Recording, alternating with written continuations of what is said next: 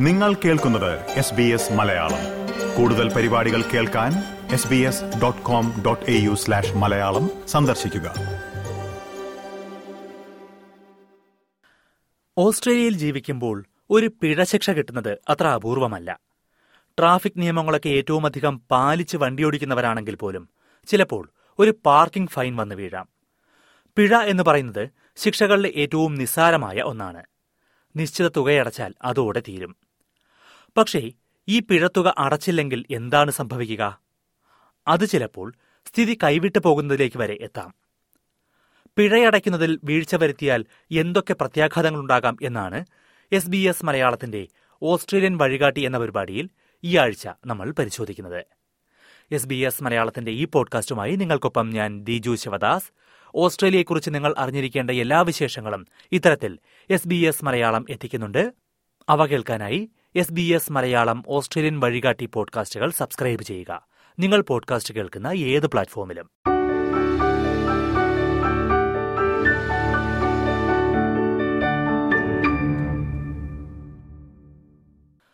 എന്താണ് പിഴ?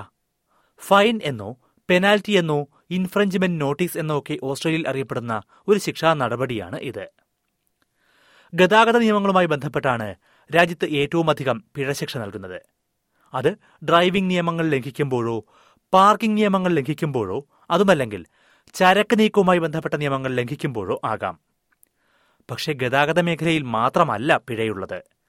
വോട്ട് ചെയ്യാത്തത് മുതൽ പൊതുസ്ഥലത്ത് അസഭ്യം പറയുന്നത് വരെ പിഴശിക്ഷ ലഭിക്കാവുന്ന ഒട്ടേറെ സാഹചര്യങ്ങളുണ്ടെന്ന് യൂണിവേഴ്സിറ്റി ഓഫ് വോളങ്കോങ്ങിൽ നിയമവിഭാഗം പ്രൊഫസറായ ജൂലി ക്വിൽറ്റർ പറയുന്നു If you don't, for instance, turn up to jury duty, you can be fined for not doing that. Or if you don't vote at one of the compulsory elections in Australia, I mean, you can be fined for swearing in public. So it's known as offensive language. And now typically the offence is dealt with by way of a fine. You can be fined for dumping rubbish somewhere, for smoking in a place where you're not allowed to smoke.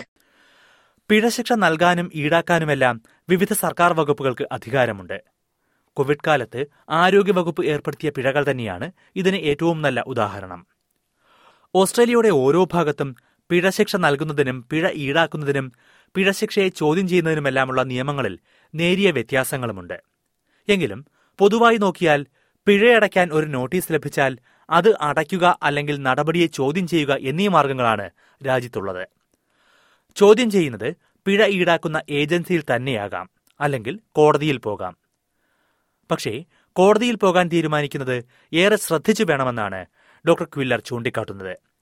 കാരണം കോടതി ആ പിഴശിക്ഷ ശരിവച്ചാൽ അത് നിങ്ങളുടെ criminal റെക്കോർഡിന്റെ ഭാഗമാകാം. Fine is actually a criminal offence. And so if you pay it off, it doesn't go on your record. But if you elect to deal with that in court and it's upheld, then that forms part of your criminal record. People don't actually realize that. So sometimes people think, oh, it's outrageous that I've been issued this fine. I'm going to contest this in court. But most of the offences for which fines are issued are very hard to argue against. Fine ചോദ്യം ചെയ്ത് കോടതിയിൽ പോകുമ്പോൾ മറ്റു പല കാര്യങ്ങളും കണക്കിലെടുക്കണമെന്നാണ് വിദഗ്ധോപദേശം. കടുത്ത കോടതി ചെലവാണ് ഇതിൽ ഒരു കാര്യമായി. എൻ എസ് ഡബ്ല്യു ലീഗൽ എയ്ഡിൽ വർക്ക് ഡെവലപ്മെന്റ് ഓർഡർ സോളിസിറ്ററായ കേഴ്സ്റ്റി ഹാരിസൺ ചൂണ്ടിക്കാട്ടുന്നത്. കോടതിയിൽ തോറ്റാൽ ഒരുപക്ഷെ കൂടുതൽ ശിക്ഷ കിട്ടാനും വഴിയുണ്ട്. people should get legal advice before they court elect. There are strict time limits that apply, so don't delay. People who are on visas should certainly get legal advice before they court elect because if they're not successful in court, a conviction can be imposed and that conviction may breach the behavioural conditions of their visa. പിഴ notice കിട്ടിയിട്ട് അത് അടച്ചില്ലെങ്കിൽ എന്ത് സംഭവിക്കും ഈ പിഴ നോട്ടീസുകൾ ഒരിക്കലും കാലഹരണപ്പെടില്ല. അതായത് നിങ്ങൾ അടയ്ക്കാത്തിടത്തോളം നിങ്ങളുടെ പേരിലെ പിഴ നോട്ടീസ് അവിടെ തന്നെ ഉണ്ടാകും. ലേറ്റ് പേയ്മെന്റ് ഫീസ് ഉൾപ്പെടെയായി തുക കൂടുകയും ചെയ്യും.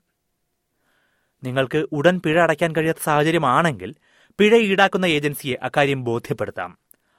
പല തവണകളായി പിഴത്തുക അടയ്ക്കുന്നത് പോലുള്ള പല ഇളവുകളും അവർ നൽകും. ഉദാഹരണത്തിന് ന്യൂ സൗത്ത് വെയിൽസിലാണെങ്കിൽ റവന്യൂ എൻ എസ് ഡബ്ല്യുവിനെ ബന്ധപ്പെട്ടാൽ തവണകളായി പിഴയടയ്ക്കാനുള്ള ഒരു പേയ്മെന്റ് പ്ലാൻ തയ്യാറാക്കാം. there are a number of alternative kind of resolution options like payment arrangements, like work and development orders, like write-off applications. There are a number of ways that people can get help. So I guess a key message is don't ignore the fine or don't ignore your fines. Either contact your local community legal centre or Law Access if you're in New South Wales and ask for some help. ഇത്തരം നടപടികളൊന്നും സ്വീകരിച്ചില്ലെങ്കിൽ നിങ്ങളിൽ നിന്ന് പിഴത്തുക ഈടാക്കാൻ ഏജൻസികൾ മറ്റു മാർഗങ്ങളിലേക്ക് കടക്കും. ഓരോ സംസ്ഥാനത്തും ഇതിന് വ്യത്യസ്തമായ രീതികളുണ്ട്. എങ്കിലും പൊതുവായി നോക്കിയാൽ വസ്തുവകകൾ പിടിച്ചെടുക്കൽ ബാങ്ക് അക്കൗണ്ടിൽ നിന്നോ ശമ്പളത്തിൽ നിന്നോ തുക ഈടാക്കൽ തുടങ്ങിയ നടപടികളാകും അധികൃതർ സ്വീകരിക്കുന്നത്. വിക്ടോറിയയിൽ പിഴശിക്ഷ നടപ്പാക്കാൻ ഉത്തരവാദിത്തപ്പെട്ട ഏജൻസിയായ ഫൈൻസ് വിക്ടോറിയയുടെ ആക്ടിംഗ് ഡെപ്യൂട്ടി സെക്രട്ടറിയാണ് ക്രൈഗ് ഹോവാർഡ്. നിങ്ങളുടെ വാഹനം പിടിച്ചെടുക്കുകയോ ലൈസൻസ് റദ്ദാക്കുകയോ പോലും ചെയ്യാൻ ഏജൻസികൾക്ക് കഴിയുമെന്ന് അദ്ദേഹം പറയുന്നു So if you fail to pay the fine, fees will be added. Those fees will depend upon the nature of the underlying fine, so they differ. But it does mean you now have to pay more. In addition to that, enforcement action can be taken against a person. Enforcement action includes a range of things, such as the sheriffs can wheel clamp your car.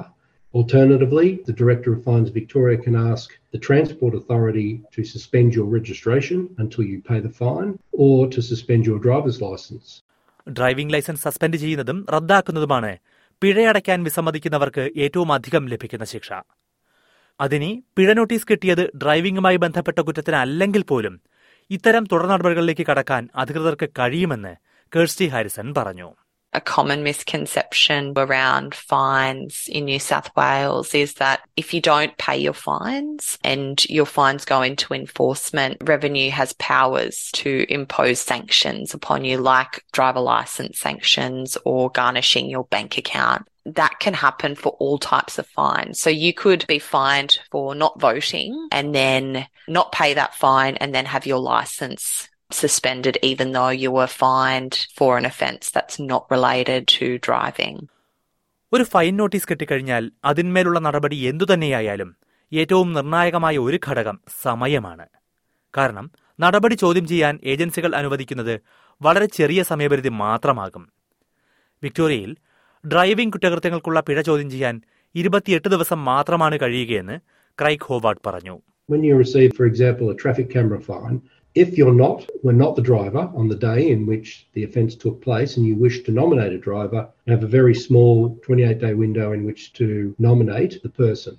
If that nomination is accepted by the enforcement agencies, the fine will be cancelled and reissued in the name of the person that you have nominated. That's a very important first step to take within a short uh, period of time after initially receiving the fine. എന്തായാലും ആത്യന്തികമായി ശ്രദ്ധിക്കേണ്ട ഏറ്റവും പ്രധാനപ്പെട്ട കാര്യം ഇതാണ് പിഴയടയ്ക്കാൻ ഒരു notice കിട്ടിയാൽ അതിനെ നിസ്സാരമായി തള്ളിക്കളയാതിരിക്കുക Ignoring fine is not a good idea. Fines do not expire and they'll continue to be enforced indefinitely. The fine increases in size the longer it's left, and the type of action that can be taken increases whilst the options decrease.